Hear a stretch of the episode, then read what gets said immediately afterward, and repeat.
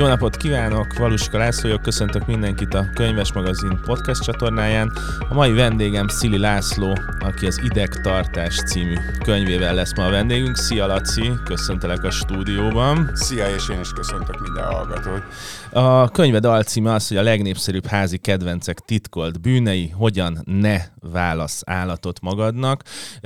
Pont egy hete egy nagyon kedves régi gimnáziumi barátom felhívott telefonon, és azt mondta, hogy szia Laci, hát az van, hogy itt van a két gyerek, és hogy azt láttuk ki, hogy most már eléggé felnőttek, hogy egy kutya jó ötlet lenne, és akkor most megyünk holnap a menhelyre, és hogy mit javasolsz? És mondtam, hogy úristen, ne menjetek. Mondtam, hogy figyelj, vedd meg a Laci könyvét, én most olvastam, és hogy, hogy abból mindent meg fogsz érteni. Szuper, és akkor elkezdte nézegetni, fölhívott egy fél órával később a bookline-os, meg hasonló elemzéseket megnézni, és figyelj, hogy ebből kiderül, hogy tényleg milyen kutyát kell.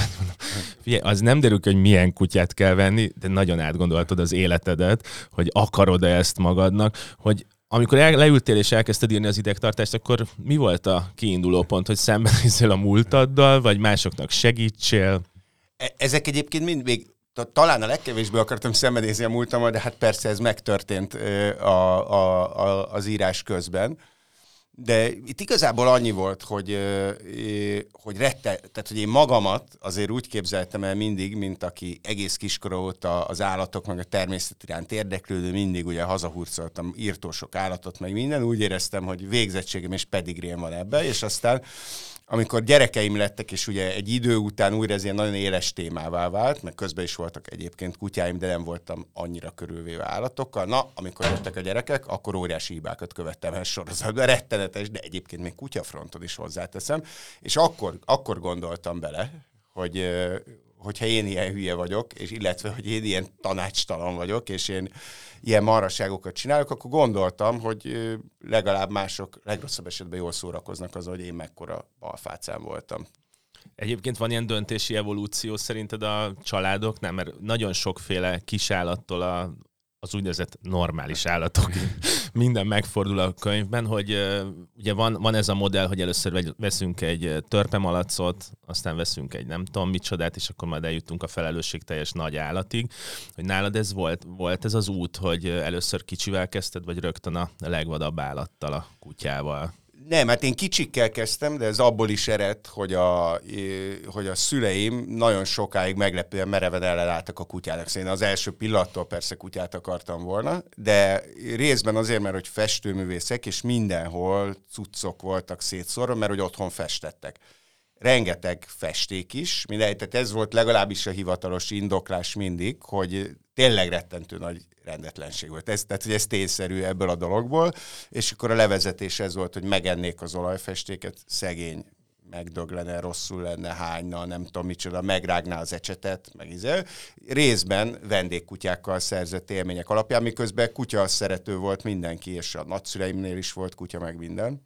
Anyukámnak tyúkja is volt kiskorában, ott a József körúti izében, házban, és akkor ezért sokáig nem lehetett. És akkor nem tudom, hogy mire, egyébként valószínűleg akkor is lett volna egy csomó kisebb állatom, hogyha van kutya, de az nagyon sokáig nem lehetett, és úgy lett végül, hogy az egyik jó barátjuk, a barátja a szüleimnek, volt Bikácsi Daniel a festőművész, és nagyon bízott benne a mamám, nagyon jó barátnője volt, és egyszer, amikor különösen sokat kínoztam, akkor mondta, hogy ha majd a Danieláéknak lesz kutyája, és akkor egyszer csak vettek egy tacskót, mert hogy oda költöztek a századosíti művésztelepre, és nekik se volt már okuk, hogy ne legyen, és akkor, akkor megtörtem a mamámat, és akkor utána már lett. De akkor már, mit tudom én, mennyi voltam? tizenhét. Mm. Tehát, hogy azért tehát az igazi gyerekkorból ezért ez kimaradt, akkor kínoztam a Götéktől kezdve a többi apró védekezésképtelen állatot.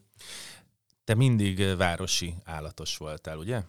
Igen, én vidékre egyébként sokat járó városi állatos, abszolút. Ki is használtam, tehát ugye a város nagyszerű állatlelőhely is, úgyhogy rengeteget vadáztam, tehát kvázi vadon élő állatokat nagyon sokszor gyűjtöttem be Budapestről, például a Városligeti tóból. A tarajos gőtéimtől kezdve egy csomó halam is onnan származott.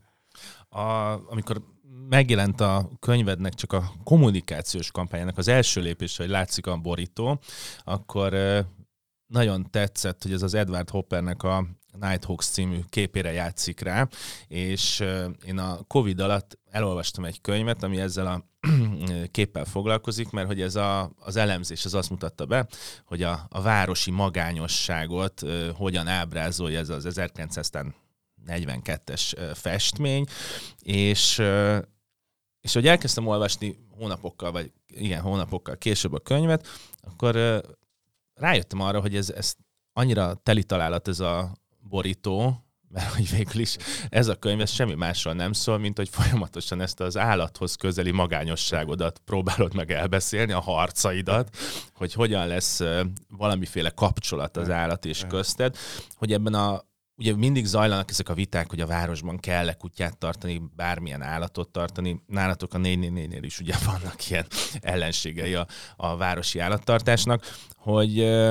ennek mik a nehézsége és mik az előnyei számodra? Tehát amivel így találkoztál a... a... Már a városi. Tehát igen, a városi azért... állattartásnak. Mert nyilván nehéz is, meg könnyű is. Tehát nekem egy magyar vizslám van, akivel az az egyszerű dolog van, hogyha nem megyek el naponta ötvenszer vele különböző tréningekre, meg agility-kre meg rohangálni, akkor iszonyatosan pörög egész nap, és nem tud magával mit kezdeni. Nem lehet. Szerintem itt ugye a különböző állatokkal, ez nagyon különböző dolog, de ugye, hogyha a kutyáról beszélünk, ami végül is a leggyakoribb, meg nyilván a legnépszerűbb, ott az van, hogy hát a kutya szerintem igazi városi műfaj, vagyis azért, mert annyi gazdával találkozol, tehát hogy egy pont egy el, mondjuk egy elszi, inkább elszigetelődött városi embert is visszahoz abba a helyzetbe, abba az élethelyzetbe, mintha egy faluba lakna mondjuk, és ismerne mindenkit, vagy a legtöbb embert. Egyszerűen azért, mert hogy amikor kimész sétálni, ha csak nem tényleg a város legszélén raksz egy erdőszélen, akkor ugye emberek által többé-kevésbé sűrű lakott helyeken kavarogsz, ahol ugye egyrészt vannak emberek, akiknél nincs kutya, de interakcióba kerülnek a tiéddel esetleg, illetve a többi kutyás, és hiába vannak ugye, akik elkerülik a kommunikációt a többi kutyással, és ez egy markáns csoport, mégis egy ilyen helyzetben vagy, tehát ö, ö, szerintem van a városban ez kifejezetten olyan, hogy, ö, hogy ö, emeli városlakóként az életminőségedet az, hogy kapcsolatba kerülsz másokkal, és sokkal szórakoztatóbbá teszi, meg érdekesebbé, és érted, a, most a beszélgetéstől a szexig bármire lehetőséget nyújt, de még a legártatlanabb formájában is érzed, hogy más lények is vannak rajtad kívül, érző lények ezen a helyen. Úgyhogy, úgyhogy én egyáltalán nem érzem semmilyen, tehát semmilyen értelemben, hogy valami fajta ellentét lenne, vagy feszültség lenne a városi lét és a kutyatartás között. Meg hát az emberek érted mindig, mindig tartottak kutyát, szóval hogy ahogy egy kicsit értelmesek lettek, tartottak, és tartottak a, a, a szuperbió körülmények között, de amikor elkezdtek városiasodni, akkor is, és nem kevésbé, hanem inkább, inkább. Szóval, hogy... még a múltban se volt annak nyom. Tehát, hogy itt, itt az ilyen izék, a kamuhanvas bélaisták nem tudnak sóhajtozni arról az aranykorról, amikor izé, amikor az meg csak vidéken volt kutya, vagy nem tudom micsoda, a nagyboros estéken izé, átkozódni a kutyaszar miatt. Hát ez, ez valahogy az értelmes emberrel jár, én inkább ezt úgy tekintem. A kutyaszar ez egy jó metafora lesz most, mert a, nekem nyolc éves korunkban kaptunk meg egy ö, magyar vizslát, úgyhogy anyám megharagudott apámra, aki elment dolgozni külföldre egy ilyen egyhetes útra, és megnéztük a Beethoven című Bernát-hegyis filmet, és ezen annyira felpörgött anyám, hogy azt mondta, hogy akkor fölhívjuk a az általános iskolában a tesi tanárnőt, aki jelezte neki, hogy van egy kis alom, és megnéztük, és egy kis vizslával mentünk haza, úgyhogy anyámnak lövése se volt arról, hogy mit tud egy magyar vizsla. És egyből egy vizsla, fantasztikus. Igen, és egy a, a nagyszüleimnél, tehát az ő szüleinél, ott erdelterjér volt, tehát ez egy iszonyú nyugodt kutya, és ahhoz képest minden extremitás, és én nagyon sokáig nem értettem, hogy miért kell felszedni a szart, meg hogy mik ezek a problémák. Én póráz nélkül sétáltattam tizenhárom évesen a kutyát, és fel se fogtam azt, hogy mit csinálok, és most egy másfél éve van újra magyar vizslánk, és nem merem elengedni így az utcán, mert hogy úristen, mi fog történni, plusz legőrültebb kutya, kutyás karakter lettem, úgyhogy ezért kell, hogy megkérdezzem azt, hogy légy szíves, tipizálod a, a kutyásokat, a gazdákat. Hogy légy szíves, egy ilyen vallomásszerűen mondd el, hogy te milyen típusba tartozol, te melyik kutyagazda vagy a, aki, aki ebben a kutyafuttatós ilyen flórában és faunában megtalálja magát. Én a, én a bratizós vagyok, aki ne, nem, nem hagy békén, és azonnal, amint lehetőség van, elkezd pofázni hozzád, és ez azért nagyon vicces, mert például a barátnőm, Imola, ő ennek az ellentéte kutyagazdaként. Ő a magányosan sétáló, befele forduló podcast hallgató? Abszolút mértékben, de akit külön hergel, hogyha valaki akár csak hozzászól közben, és látod, hogy összerándul egyszerűen, pedig tök kedves, és egyébként szívesen beszélget az emberekkel, de valahogy a kutyával való sétát egy olyannak tekinti, mint hogyha mondjuk egy láthatóan meditáló emberhez oda mennél a Margit szigeten, a réten, és a vállára csapnál, hogy hello, és elkezdenél hozzá dumálni, miközben imatartásban ott valami dünnyög. Na hát a, az imó így érzi magát. De én viszont, tehát én, én tökre kielvezem, úgyhogy nagyon bírom a sztorikat, ugye, amiket lehet hallani, akkor megismeri az ember a környék összefüggéseit. Ö, én, ö, hát nem tudom, én... kutya révén, de a saját környékemről egyébként, tehát mikrokörnyékemről úgy tudtam meg például, hogy egy tök híres írónő ott lakik tőlem ötven méterre, Bosnyák Viktória, ha nem, ha ez volt a keresztneve, akkor mindenképp vágjuk, igen, tehát így tudtam meg, hogy Bosnyák Viktória, én azt tudtam, hogy egy egyik kedvenc kutyagazdám volt meg minden, és akkor valahogy egyszer így beszélgettünk, és akkor kiderült, bár soha nem beszéltünk másról, mint a kutyákról, és róluk is csak röviden, de valahogy úgy kiderült a szavaiból, hogy, hogy tudja, hogy én írok, és hogy talán azt gondolja, hogy én is, és ez óriási talány volt nekem, míg ki nem derült, hogy egy olyan író, akinek ugye otthon volt persze könyve, mm. és a gyerekek olvasták meg minden, úgyhogy, úgyhogy még, még ilyenek is kiderülnek, de van, én általában izé, én általában a, a, ez a izé vagyok. És meg szoktad kérdezni a gazdit, hogy őt hogy hívják, vagy mindenkit a kutyájáról nevezel el? Ö, nem, a, én a későn bemutatkozat, szóval igen, tehát hogy az elején, ugye, amikor elkezdünk beszélgetni, akkor, ak, ak, ak, ak, akkor nem tudom, akkor valahogy ezt nem szoktam azt érezni, ezt a pillanatot, amikor és egyébként, és vagy nem tudom micsoda, úgyhogy általában nem, én pont az a kutyagazda vagyok, hogy a többiek már, akikkel nagyjából együtt kezdtem, ott már izé hárman dugtak egymással, egy meghalt, és kettő meg elvált, amikor én megtudom, hogy itt hogy hívnak, mm. tehát hogy inkább én, én Inkább én ez vagyok benne, és akkor ezért ez nagyon jó, amikor mondják a sztorikat, és akkor egyáltalán nem tudom, hogy ki ez a karcsi, akit izé elütött. De azt mondják, hogy a műzli. Igen, de a, a, akkor, akkor egyébként jobban. De hát ugye persze, hát ez a legjobb szituáció, amikor nem ismer meg egy izé kutyagazda az utcán kutya Ez nélkül. Mennyire klasszikus eset tényleg, hogy nincs nálad póráz, meg kutya, és elmegy melletted a szomszédod egyébként. Simán, de jó, és ugye ez pont az olyanokkal is elő szokott fordulni, akik tényleg két házra laknak tőlem, tehát hogy vagy, vagy két házra laknak, a, laknak az embertől. Úgyhogy ez, ez, ez, ez fantasztikus szituáció, de fordítva is érzem, tehát hogy amikor meglátok egy kutyagazdát kutya nélkül, egy kicsit olyan fura érzés, mint amikor, nem tudom, amikor egy-kétszer, hogy megláttam a szüleimet az utcán, úgyhogy csak így kiskoromban, és akkor olyan fura érzés volt, mint hogyha lesném őket, és akkor az egy magánnyomozó lennék, és egyből olyan érzés, tehát izgalmas is volt, de olyan fura, ilyen érzés őket úgy látni. A könyvírás akkor... Ö- A könyvből kiderül az, hogy komoly kutató munka is van benne. Ha jól Életemben értem... először könyv esetében, igen. jó, jó lehet, jó lehet izé, főleg non-fiction könyveket írtam. De ez most egy vallomás.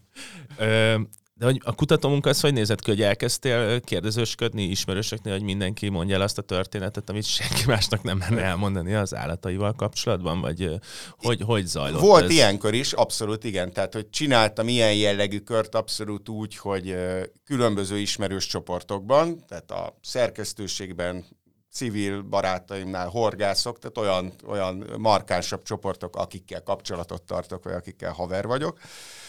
Először úgy általában, tehát hogy volt ilyen kör, hogy a izé, legfurcsább, legviccesebb, legtanulságosak, akár mi valami nagyon, milyen, milyen emlékezetes sztori utána. Csináltam olyat, hogy néhány kérdésből ilyen, ilyen nagyon alapkérdésekből álló, ilyen mikrokérdős sorokat adtam oda, szintén ilyen társaságoknak mm. inkább, vagy ilyen kisebb csoportoknak, tehát három, négy, öt alapkérdés, és hogy akkor erre válaszoljanak. Ezt például kutyásoknál így csináltam, hogy, mert ott konkrétan rákérdeztem, hogy Be, bemész-e valaha futtatóba, nem, szóba állsz gazdával, tehát ezeket az alapdolgokat mm. próbáltam kitapogatni.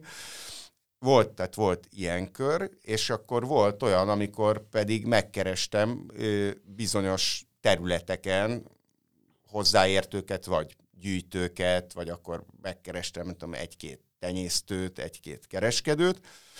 És volt olyan is, amikor az élet hozta először, hogy milyen irányba kezdjek kutatni, abból lett a legkomolyabb kutatás, tehát az nem is volt eltervezve. Az egyik kedvenc fejezetem az egész könyvből a törpemalacos. És a törpemalacos, az, az, az, az, ab, ott úgy, le, úgy lett egyáltalán a fejezet, illetve úgy lett belőle nagy kutatás, hogy annyit tudtam, hogy említés szinten mindenképp szeretnék foglalkozni a törpemalacsal, mert hogy egy nagyon vonzó feljövőben levő állat, és én már...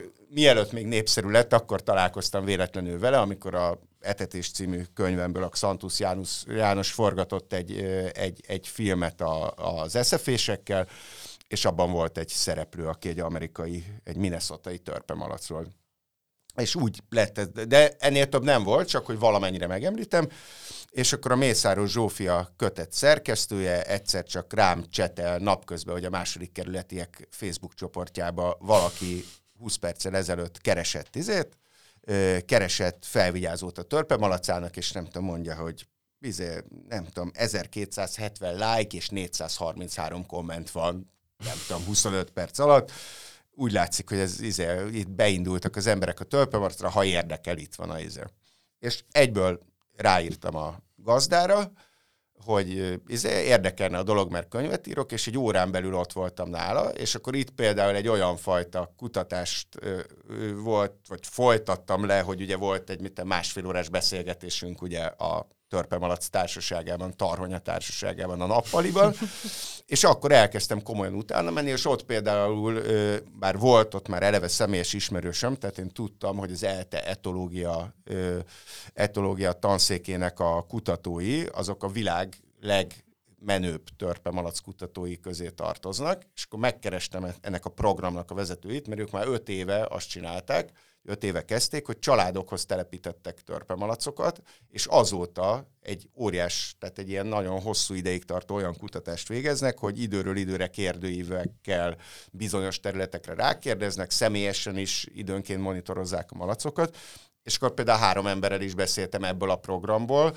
mert volt, amelyikük összegzett a programban, de például az egyikük, ő maga is törpemalacztartó volt, és akkor ő nagyon jó volt arra, hogy amit addig gazdáktól külön-külön összeszedtem élményeket, ugye hát próbáltam nyilván észszerű mértékig általánosítani az élményeket, és akkor ahhez nagyon jó volt egy olyan kutató, aki egyrészt rálátott egy, egy, egy nagy csomó ember élményeire ebből a dologból, neki saját magának is voltak, és akkor össze tudtam hasonlítani az egyedi emberektől hallott dolgokat, hogy azok mennyire extremitások, vagy mennyire jellemzőek. Tehát ott az ilyen nagyon szépen, olyan szép jó kerek lett, hogy mindenféle oldalról meg tudtam kutatni a dolgot. És hogyha itt maradunk a törpemalacnál, akkor egyébként a, a törpemalac és ember viszonyában mi volt az, amire rájöttél olyan szempontból, amire elképzelésünk se lehetett? Én nem sokat tudok a törpemalac és ember viszonyáról. Hát tehát, hogy miért jó nekem az, hogyha örökbe fogadok egy törpemalacot, mi történik akkor, és hogy, hogy elkezdenek-e hasonlítani ezek az emberek, akik törpemalacokat tartanak, tehát van-e valami közös nevezőjük ezeknek? Abban, a, annál a néhány emberrel, akikkel én beszéltem, a, ö, ott abszolút volt, tehát hogy nem mernék még persze tényleg ennyiből ilyen jellemvonásokra, illetve szop, nem tudom, beszédmódra, annak átalakulására, de feltűnő volt, hogy minden törpemalacos úgy beszél a törpemalacáról, ahogy a kutyások, akivel én beszéltem, mondom, amit hangsúlyozom, ahogy a kutyásoknak az a, a nagyon antropomorfizáló rétege, aki gyakorlatilag a gyerekeként beszél konkrétan a kutyáról. Ami persze egyébként, ha már az ember megismeri a törpemalacokat, egy kicsit érthető, mert a törpemalac olyan állat, hogy elsőre mindenkit azt csap meg, hogy mennyire olyan, mint egy kutya. Írtó érdekes, hogy ez a... De annyira, hogy maguk a kutatók, tehát az ELTE etológus kutatók kutatásainak a nagy része is összehasonlító a kutyákkal, tehát a, a, ők is azon a vonalon indultak el, hogy miben hasonlít és miben különbözik, ők ugye részterületeket megnéznek. Tehát elsőre olyan, hogy vár olyan, mint egy kutya nézett. De még az, hogy még csóválja is a farkát, tehát hogy tényleg még jobbra-balra csapkodja is a farkát, de ugye ez a legkevesebb a dologból, de, de aztán rájössz arra, hogy annyira ragaszkodó, de valami olyan módon ami aztán utána, ha már beszélsz embereken ennek a hátteréről, akkor hirtelen teljesen világossá válik, hogy ez egy konda állat. És ennek vannak következményei, honnan, hogy vannak a viselkedésére nézve. És ugyan a farkasok is falkában élnek, de az abban az értelemben még az sem annyira szoros kapcsolatot jelent, mint a, mint a disznóknál a, a, a, a csapat. És ezért rajtad lóg állandóan a disznó. Tehát a disznónál az van például, hogy bizonyos élethelyzetben levő, meg bizonyos típusú embereknél nem lehet jobb, mint egy, de tényleg egyszerűen a tökéletes állat. Ö, de ha nem vagy az a típus, aki a folyamatos, elképesztő, intenzív szeretet áradatra vágysz, de arra a fajta, tehát ez egy kicsit olyan, mint hogyha, izé, mint hogyha ö, nem tudom, Karádi Katalin zúgna beléd, úgyhogy nem is akartad meg izé, és először elképesztő jó, de folyamatosan azt akarja, de folyamatosan, hogy vele törődj, hogy ajnározd, hogy kényeztesd, és izé, és abban a pillanatban, hogy nem, viszont a legnagyobb drámai erővel lecsap rád, és jön a to- de az olyan hisztérikus jelenet, hogy nem tudsz mit csinálni egyszerűen. És ugye a törpemalasznál van az a humoros elem, hogy van ez tényleg olyan, mint egy, egy primadonna paródia. És közben olyan kurva erős, mint egy szenes ember, de tényleg rettent, tehát hogy sok méretre is, ugye, tehát sokkal nem törpe, tehát ugye sokkal nagyobb, mint amit a neve sugall, de mondjuk egy átlagos törpemalaszt azt lehet mondani, hogy mint egy nagyobb kutya. Akkor, tehát hogy ilyen harminc-negyven kiló. Tehát ugye az egy komoly kutya. Az a nem a legnagyobb kutya, de egy komoly kutya. De ettől még mehet följebb is, és teljesen más az izomzata, más ugye a testfelépítése, mint a kutyáknak mondjuk. Például egy nagyon markáns vonásuk, ugye, hogy miután túró életmódot élnek, a nyakuk, a váll övezetüknek az izmai az egész állaton a legerősebbek. Hát ugye azért van, hogy ilyen puposak egy kicsit, főleg ugye a vaddisznóknál látszik, illetve a kandisznóknál. Ez azt jelenti, hogy a nyakukkal és a fejükkel bármit el tudnak mondani, de tényleg bármit, ami mondjuk nincs lebetonozva. De még lehet, hogy abból is egy gyengébbet izel. És hogyha te kizárod őt, vagy nem foglalkozol vele eleget, akkor eltolja a komódot, fölszedi a linoleumot, akármi, attól függően, hogy, hogy mi a szituáció, és ő hogy gondolja, hogy fel tudja hívni a figyelmet arra, hogy ő el van hanyagolva. De ha olyan körülmények között élsz, hogy nagyon sokat vagy otthon, jól ki tudod zárni a kertbe, és főleg, hogy mondjuk egyedül, vagy akár egyedül vagy, vagy társaságba élsz, de mégis bírod ezt, tehát akkor nincs jobb. De mondom, egyébként viszont egyszerűen megkergősz tőle. Tehát, hogy aki egy távolságtartóbb személyiség, ugye, az... És meg... nálad mennyi ideig volt végül törpemalac? Én voltam törpemalacoknál, izé, tehát, hogy... hogy te költöztél be a törpemalacok? Ja nem, hát az, az nem lehet, hogy... Hát az, tehát itt úgy van, hogy ö, én ugyan házban lakom, de egy közös kertben van több uh-huh. épület, ahol lakom, tehát nem a miénk magyarán a kert, nem tudom sajátomként használni, és törpemalacot ezt nem lehet bent uh-huh. tartani. Tehát, hogy ott, ott tényleg az van, hogy szétszed akkor mindent, ahogy elmész otthonról, vagy valami, és tényleg olyan, hogy nincs, nincs előtte akadály. De ő tipikus példájának, tehát ugye, ami egyébként a kutyáknál is megvan, és könyv neki nem kis része szól erről, hogy mennyire nem veszik az emberek, a, a, az emberek komolyan azt, hogy a különböző kutyafajták különböző jellemvonásokat is takarnak. Egyébként azóta rájöttem, ezt erről a könyvből nem írtam, de mert gondolkoztam egy csomót az, hogy miért lehet az a dolog, hogy az ismerősi körömbe érezte meg ezt, mint hogyha az emberek kicsit kínosnak tartanák arról beszélni, vagy arra gondolni, hogy a, hogy a kutyáknak a faj, fajtája, az meghatározhatja a jellemüket.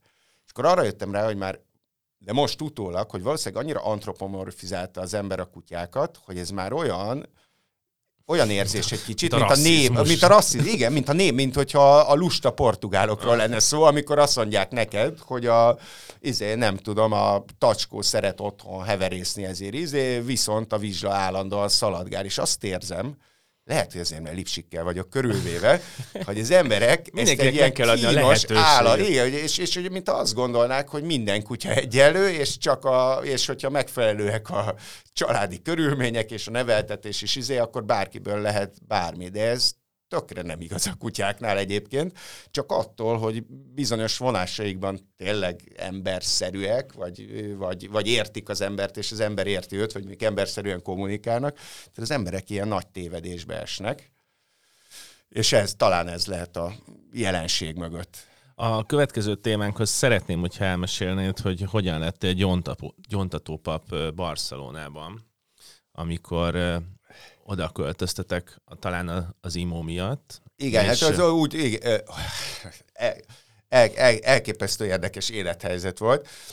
Úgy lettem gyontató, tehát ugye nagyon röviden, hogy a, éppen frissen ismerkedtem meg az imolával, és kapott egy ösztöndíjat, egy Erasmus ösztöndíjat, és kimentünk egy három-négy évre Barcelonába, ahol nagyon hamar kiderült, ugye igazából nem sokat tudtam a katalánokról ilyen alapdolgokon kívül, és akkor az ott helyben derült ki, hogy, hogy Katalóniában nem könnyű ismerkedni. Tehát mi avval a izéval, sztereotípia készlettel mentünk ki, a Spanyolországba megyünk, ahol a vállunkat fogják a, izéba, a kocsmába lapogatni a kedves, vidáman izé, szangriázó emberek, és azonnal haverjaink lesznek, és, és, és ebből a szempontból egy, egy folyamatos társaság életet fogunk élni. És akkor kiderült, hogy úgy van, hogy a katalánok olyanok a spanyolokhoz képest, mint hogyha japánok lennének ebből a szempontból, teljesen el térő az, át, az általános mentalitás, ami nagyon dolgos, nagyon rendes és nagyon zárkózott. És ebből kifolyólag hónapok óta már ott voltunk, és egyetlen ismerősünk se volt. Meghívtuk az Imola évfolyamtársait, akik mind katalánok voltak, vacsorázni, hogy izé főztem nekik, barátkoztunk. Semmi. És ö, emiatt én egy kicsit, mint én napközben otthon voltam, ott úgy napközben egyedül éreztem magam, és akkor kitaláltuk, hogy legyen kutya, de már arra kacsingat, hogy csak legalább a kutyagazdákkal lehet valamit kezdeni, és örökbe fogadtunk egy kutyát.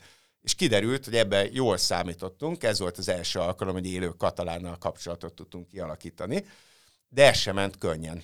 Barcelonai kikötő mellett laktunk, ahol ilyen nagy füves területek is vannak, tehát sok, az egy népszerű városi kutyasétáltató, elkezdtem oda járni, és már voltak legalább emberek, akikkel köszöngettem, de még mindig nem beszélt velem senki, és egyszerre csak feltűnt egy muki, egymaga mászkált mindig, és az jó figura volt, tehát látszott, hogy egy ilyen alacsony, rendkívül szálkás, izmos, úgy nézett ki, mint egy tengerész, és aztán egyszer, amikor már ismertük egymást, és egy padon ülve levette a pólóját, kiderült, hogy egész, test, egész teste, vagy egész hátas, három árbocos hajó tetó, tetkója volt, de fantasztikus volt. Tehát a, izé, a fenék résétől a nyakszirtjéig tartott az egész. És ez az ember mindig úgy magányosan sétált, és akkor egyszer úgy valahogy megkérdeztem tőle valamit, és akkor ő a többiektől eltérően írtó lelkesen válaszolt, és akkor beszédbe elegyedtünk, és ő lett a társam. És... szintén már hetek óta jártunk le, amikor elkezdett magáról mesélni, és akkor, ki, ak- akkor rájöttem, hogy miért, miért beszélgetett velem, mert ő egy bűnöző volt, sőt, később már kiderült, hogy önön állítása szerint egy gyilkos, úgyhogy avval még csak le se bukott, de az egyéb bűneiért is nagyon hosszú ideig ült börtönben, és akkor szabadult ki, és egy pária volt, a társadalom páriája, mint én. És mondta, hogy például életében akkor kezdett dolgozni. Mondta, hogy ő annyira bűnöző volt, hogy még soha életében, de hogy egy percig. De volt egy, nehéz megállapítani, de negyven pluszos ember volt mindenképp.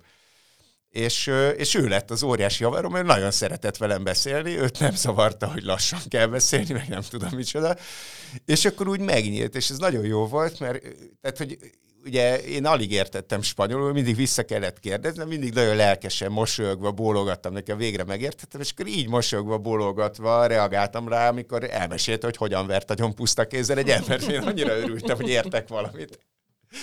És akkor a mátárigét már értettem. És neked, a, és neked a spanyolban egy ilyen bűnözői szókincseddel gazdagodott a tudásod rögtön az elején? Hát figyelj, az összes szó, amit élőben és spanyolul hallottam, a legalább az összesnek a fele ettől az embertől származott, hogy így egy hevenyészet tájtudományos statisztikát mondjak, úgyhogy biztos befolyásolhatott.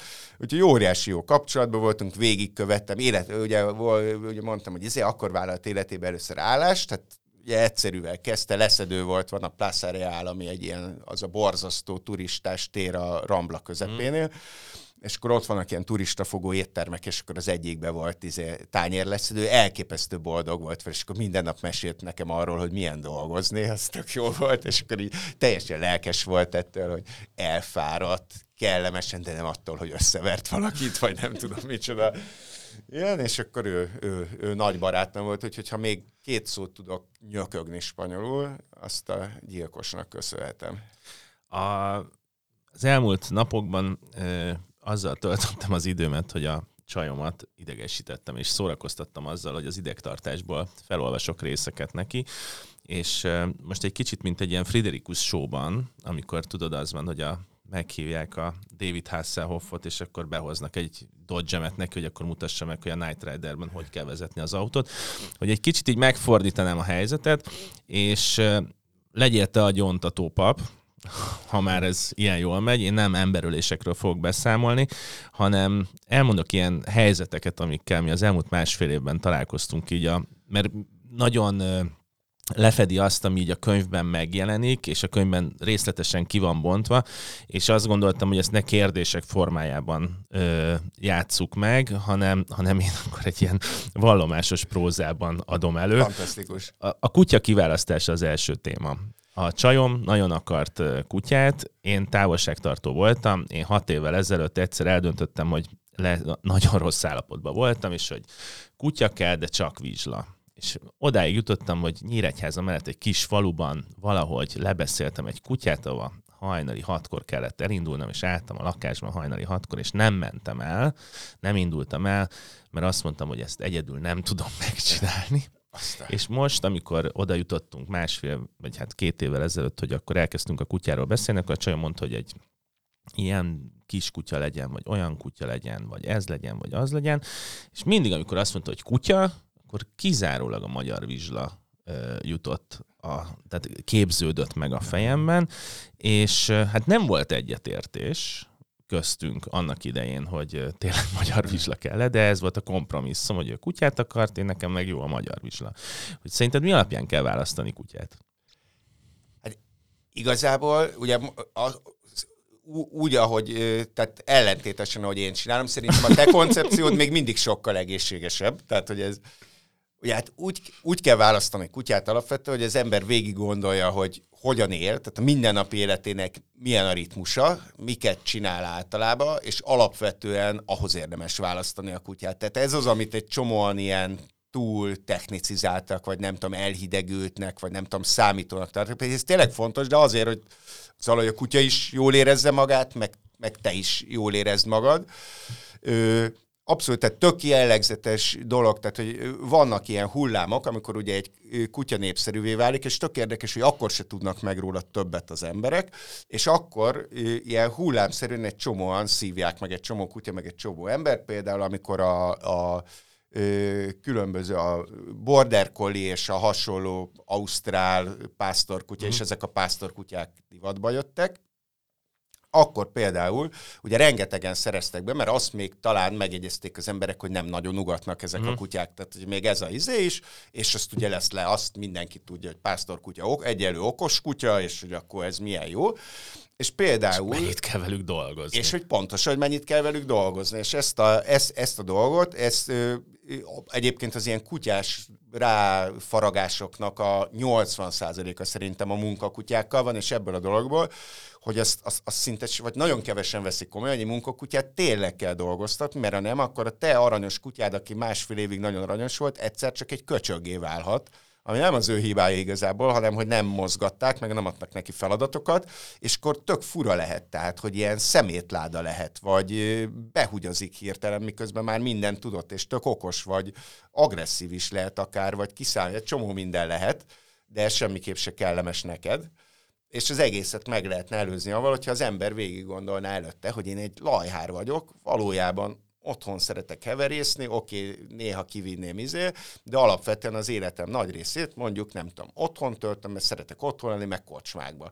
És akkor egy ilyen embernek tök jó, kisméretű, sokat futni nem szerető, emberi társágot hmm. kedvelő, otthon nyugodt izé, kutya, tökéletes, ami hangsúlyozottan nem munkakutya.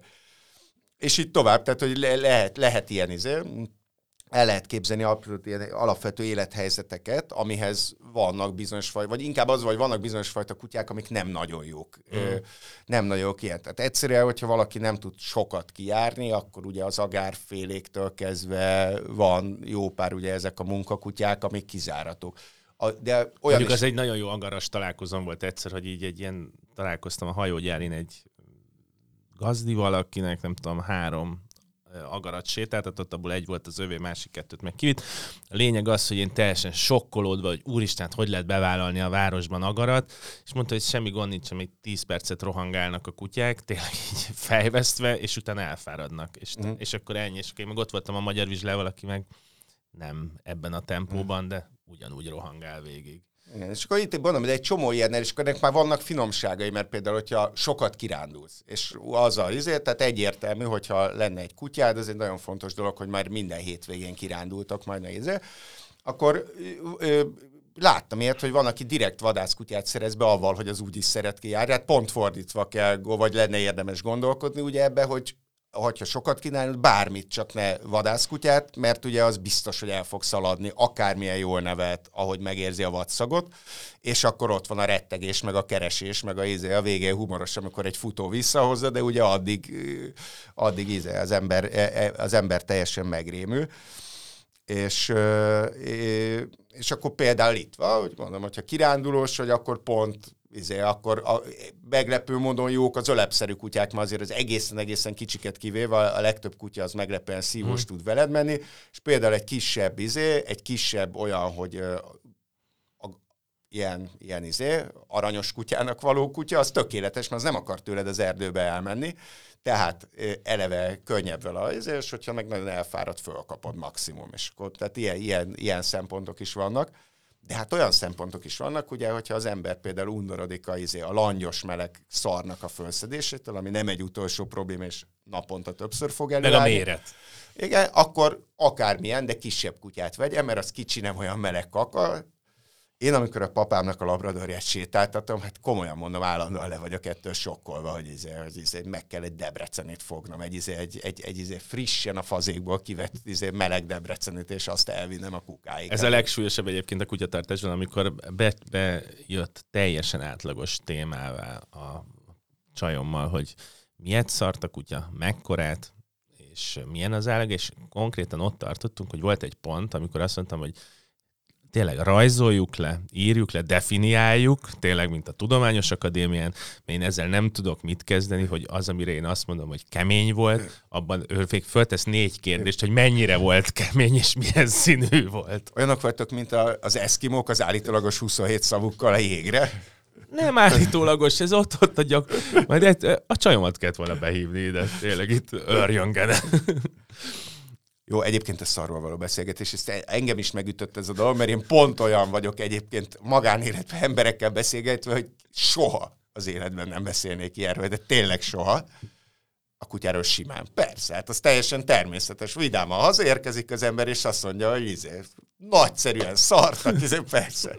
Milyen jó lenne, a haverjainkról is így beszélnénk. Igen, megnyugtató lenne. Következő állomásunk nekünk az volt, hogy pár hónapos a kutya, tudjuk, hogy munkakutya, tudjuk, hogy vert helyzetben vagyunk, és ehhez fel kell nőni, kutyaiskola. De ugye a könyvedben alapvetően a, a kutyaiskolát azt így megengedő vagy vele, de, de ha jól éreztem, akkor te inkább az emberkísérlet részét szereted a kutyatartásnak.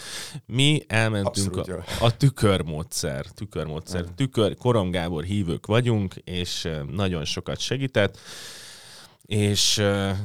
A kutyaiskolában azt tanultam meg, hogy nagyon jó az, ameddig pár hónaposan tényleg így kontrollálni lehet a kutyát, de amikor kamaszodik, és ez nálunk a tíz alkalmas tanfolyamból a hetedik, mai napig emlékszem rá, arra, amikor megyünk haza a, az óráról, és én azt mondtam, hogy tényleg ebből a kutyából soha nem lesz semmi, mert egyszerűen tényleg köcsöggé vált, és ezt ott a tanfolyamon óra közben láthattuk, és utána hónapokig jártunk ki már a tanfolyam után különböző trénerekkel beszélgetni, akik elmondták, hogy hogy kéne, milyen ritmusban, hogy forduljunk le. Klikker, mi klikkerezők voltunk. Jaj, de jó, ezt, ezt, ezt az egyet kérdeztem volna közben, úgyhogy köszönöm. És, de az oldalatokon persze kis szütyővel is mellé, amiben a falatka van. Persze. Ilyen.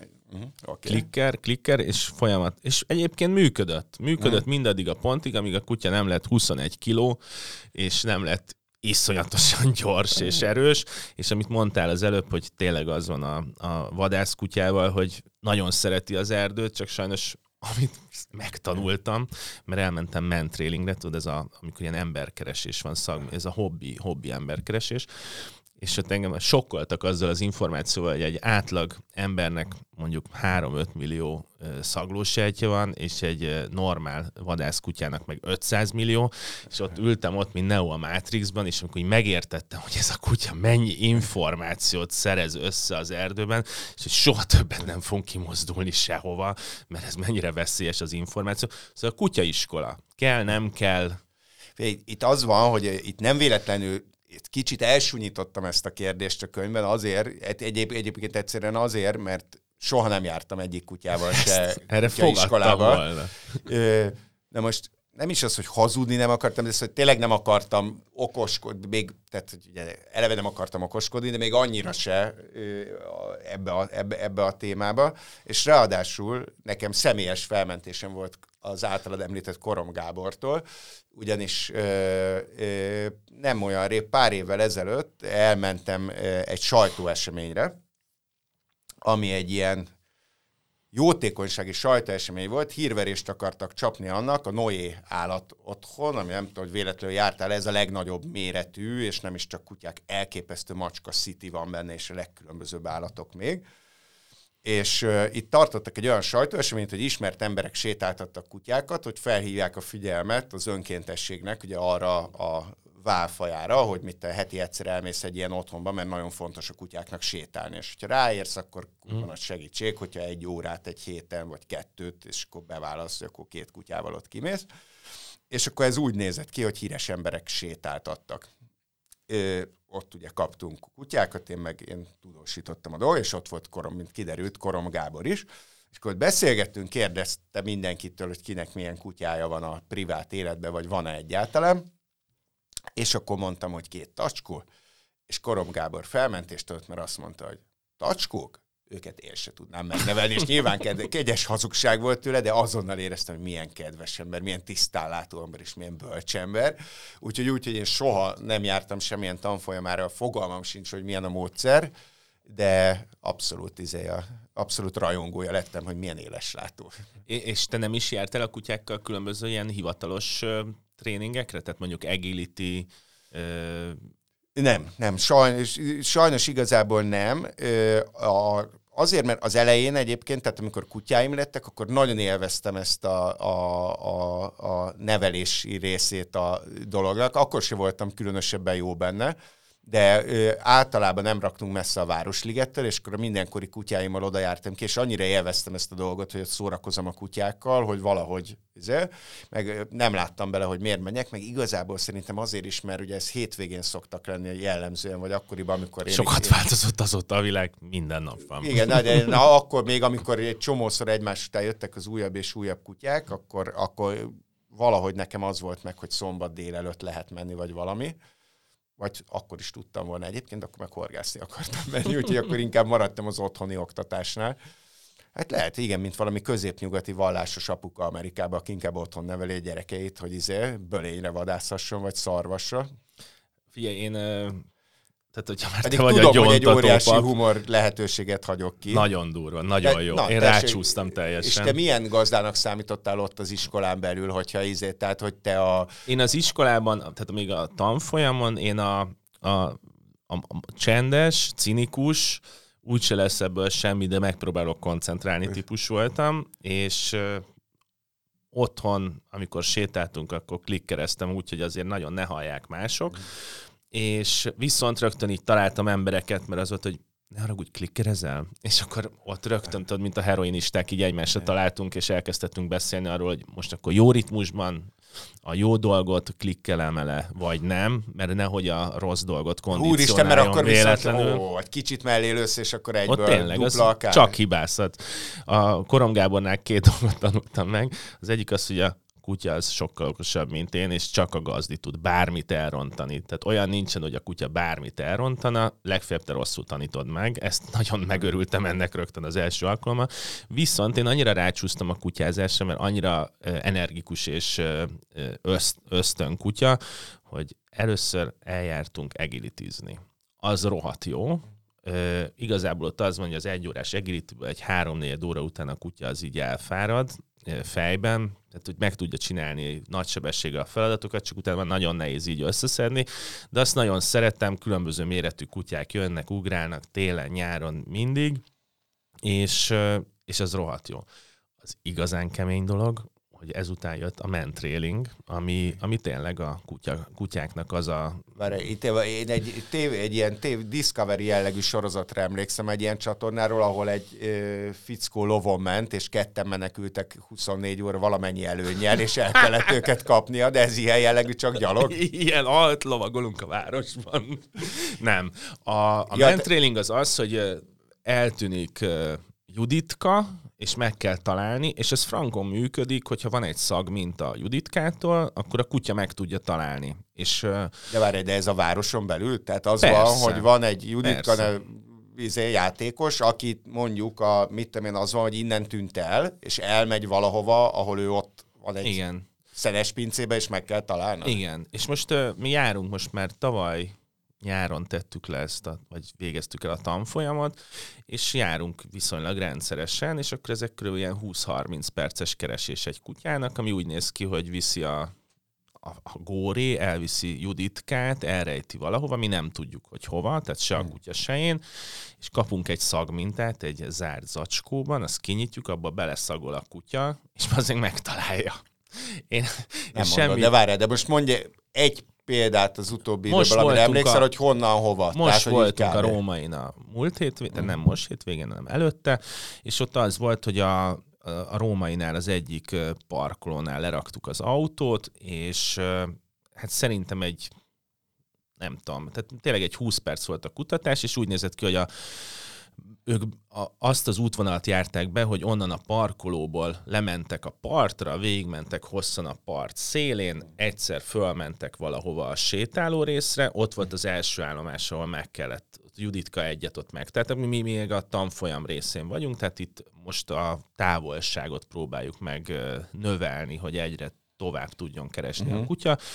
És akkor én ott maradok a kutyával, amikor megtalálja, és akkor van egy még hosszabb elrejtőzés, ott a, ott a partmenti házak között volt egy, és a harmadik állomás, amikor meg a, visszamentek a partra, és ott egy ilyen ágas, bogas, farönkös, szemetes részben így beültették Juditkát, uh-huh. e, és akkor tehát egy ilyen három lépcsős dolog volt, és akkor és a kutya ott a szag alapján követi a szakfolyosót. Szakfolyosó. Szakfolyosó, elképesztő. Szakfolyosó.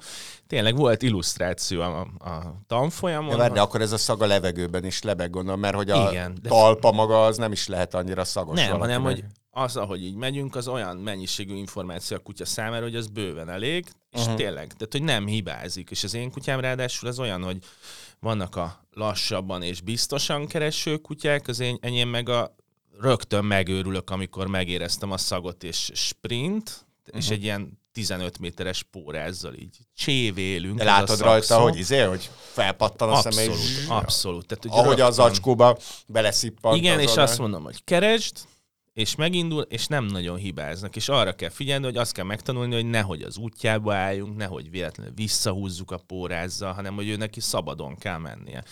Nagyon durva és nagyon izgalmas, és ez se volt elég nekem. Azt a legdurvább. Úristen, a, igazi a tük... addikt vagy. Igen, én mondom, hogy ezt mondtam neked, hogy ez, ez fog történni a beszélgetés során, hogy így felszakad. Oh. Ösztönkezelési tréning. Ami... Ösztönkezelési.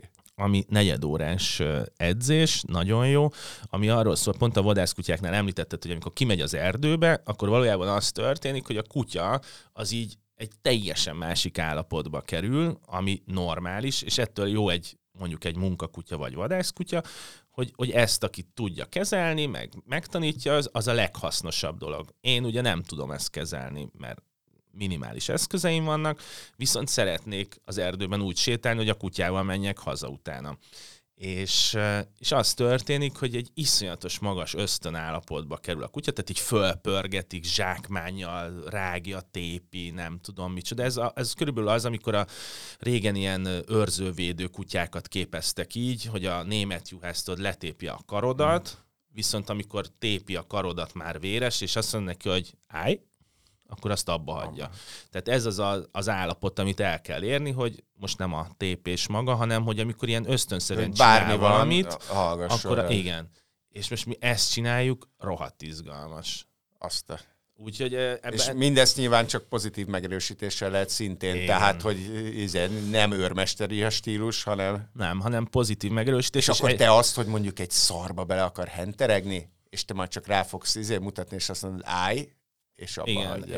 Ez nálunk. Mi a, mi a, a szar, szarban hempergés nincsen nálunk. A... Nincs szarban? Dögben sincs. Nem, szerintem a, a magyar vizsla az, az egy ilyen izé, tiszta nem, ja, hogy, kutya. Ja, hogy nem szeret hemperegni. Igen, nem, ő meg szar se eszik nagyon például. Oh. Oh.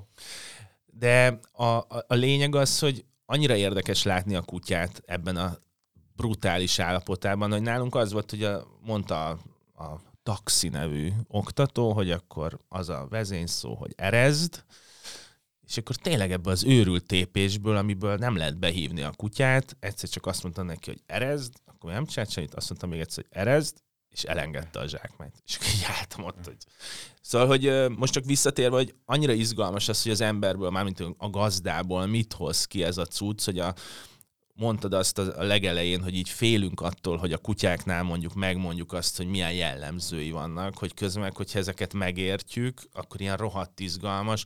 De mondjuk találkoztam olyan nővel, aki jött a nyolc hónapos vizslájával, ilyen szürke arccal, és oda jött hozzám, hogy ne haragudj, meg tudnál várni a tréning után, és így mondtam, hogy hát házas vagyok.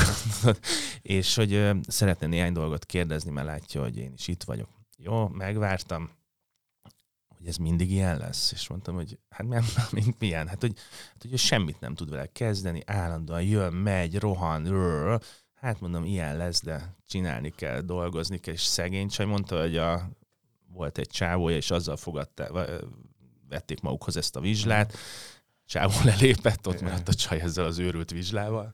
És most, és tényleg, amit a könyvedben írtad, és nem elég nagy betűkkel megboldozva, hogy tényleg van egy pont, és ez szerintem rohadt fontos, amikor azt lehet mondani, hogy ez nem nekem való, és kell keresni egy, egy másik gazdát. Igen, hát ezt több ismerősnél és barátomnál láttam, hogy ez milyen brutális lelki problémákat okozott, és milyen kemény szituációk keletkeztek abból, tehát hogy eleve ugye kemény szituáció, hogyha valamiért nem pendültök egy húron a kutyával, de, de ugye a következő lépés tényleg annak a belátása, hogy mind a két félnek sokkal jobb, hogyha ezt képes vagy kimondani, minél hamarabb ugye annál jobb.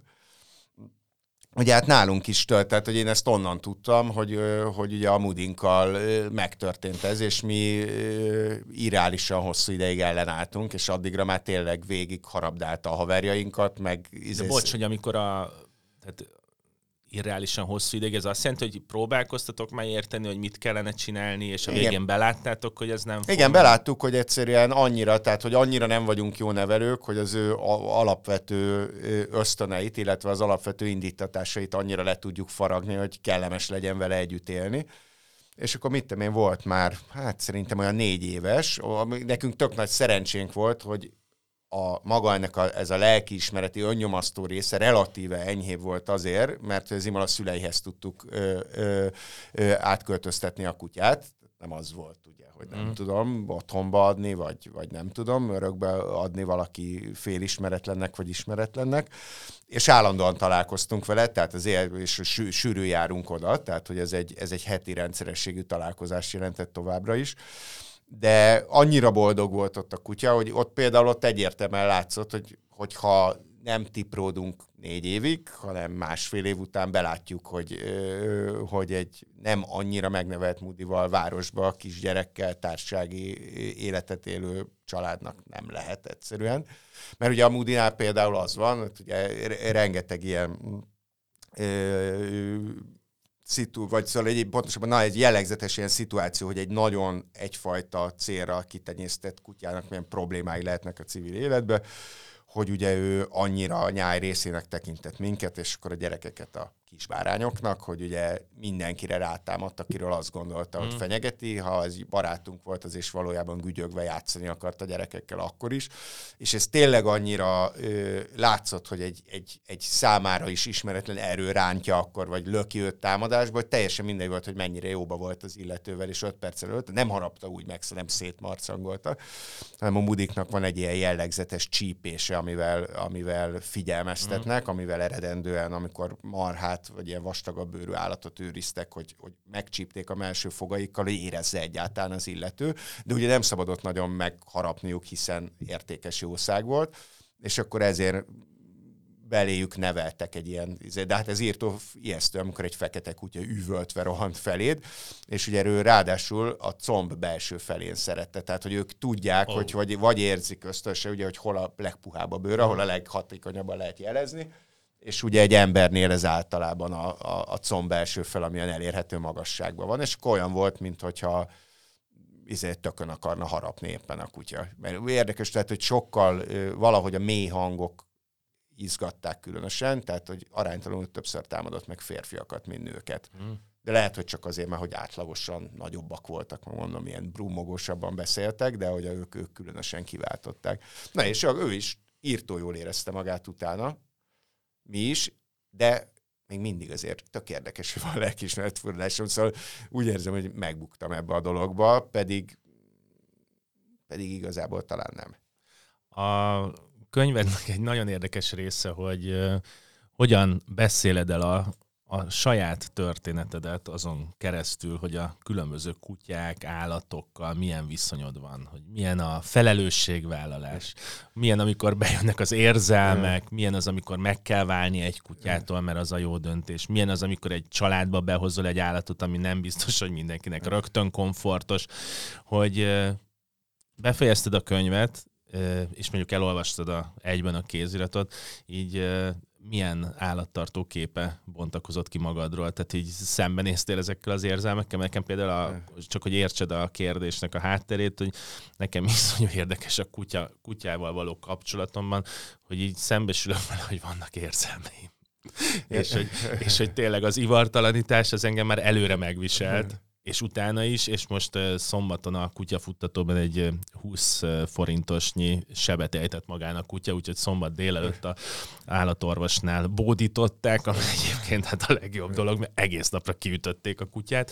Nagyon viccesen néznek ki utána, amikor ébredeznek meg minden. Szóval hogy az érzelmek, a kutyához való kapcsolat, hogy lehet ilyen technokrata módon beszélni, hogy a kutya az egy azért kiegészítő, meg társ, meg nem tudom mi, de hogy, hogy azért nem, az egy, érzelmek. A könyv egy, ebben a szempontból abszolút egy, egy, egy érzelmi, sőt érzelgős manifesztum, hogy az emberek engedjék szabad el, és kutya óriási eszköz, persze ehhez, és, a, tehát, és hogyha kutyád van, akkor egy, egy idő múlva kénytelen leszel belátni. Tehát ahogy neked eljött a nem vagyok gépember pillanatod, ezek szerint elképesztő, hogy azt gondolom, hogy egyébként há, már elnézést, ugye a legmélyebb szorongásra ide rölgök, de, de, de így kívülről nézve ez mindenképp vicces elképzelni, hogy ez ö, nyomasztott valaha, de hát tényleg szóval, hogy nekem komolyra fordítva a szót, tényleg ö, ö, engem is egy kicsit meglepett az elején, hogy elkezdtem írni, és, ö, és egy idő múlva rájöttem, hogy milyen sokat írtam az érzelmekről, szóval hogy tudtam, tehát akartam, nem az volt, hogy megdöbbent, hogy úristen, ez a téma hogy került ide, de hogy egyre inkább azt éreztem, hogy szinte ez a fő vonulata az egész könyvnek, és utána már a... M- ami az egész könyv szerkezetére is elkezdett kihatni, mert egyre inkább úgy strukturáltam a dolgot, hogy, a, hogy, hogy mit tudom én, az állatok osztályozásánál, a, a, a, amikor van egy ilyen játékos osztályozás, hogy milyen típusú embernek milyen állatot, és egyre inkább afelé mozdult el, azon sokat, tehát hogy már az elején azt kitaláltam, hogy legyen olyan, és az nagyon sokat módosult közben, és egyre inkább egy ilyen érzelmi alapú irányba, hogy, hogy kivel milyen típusú érzelmeket lehet, és milyen.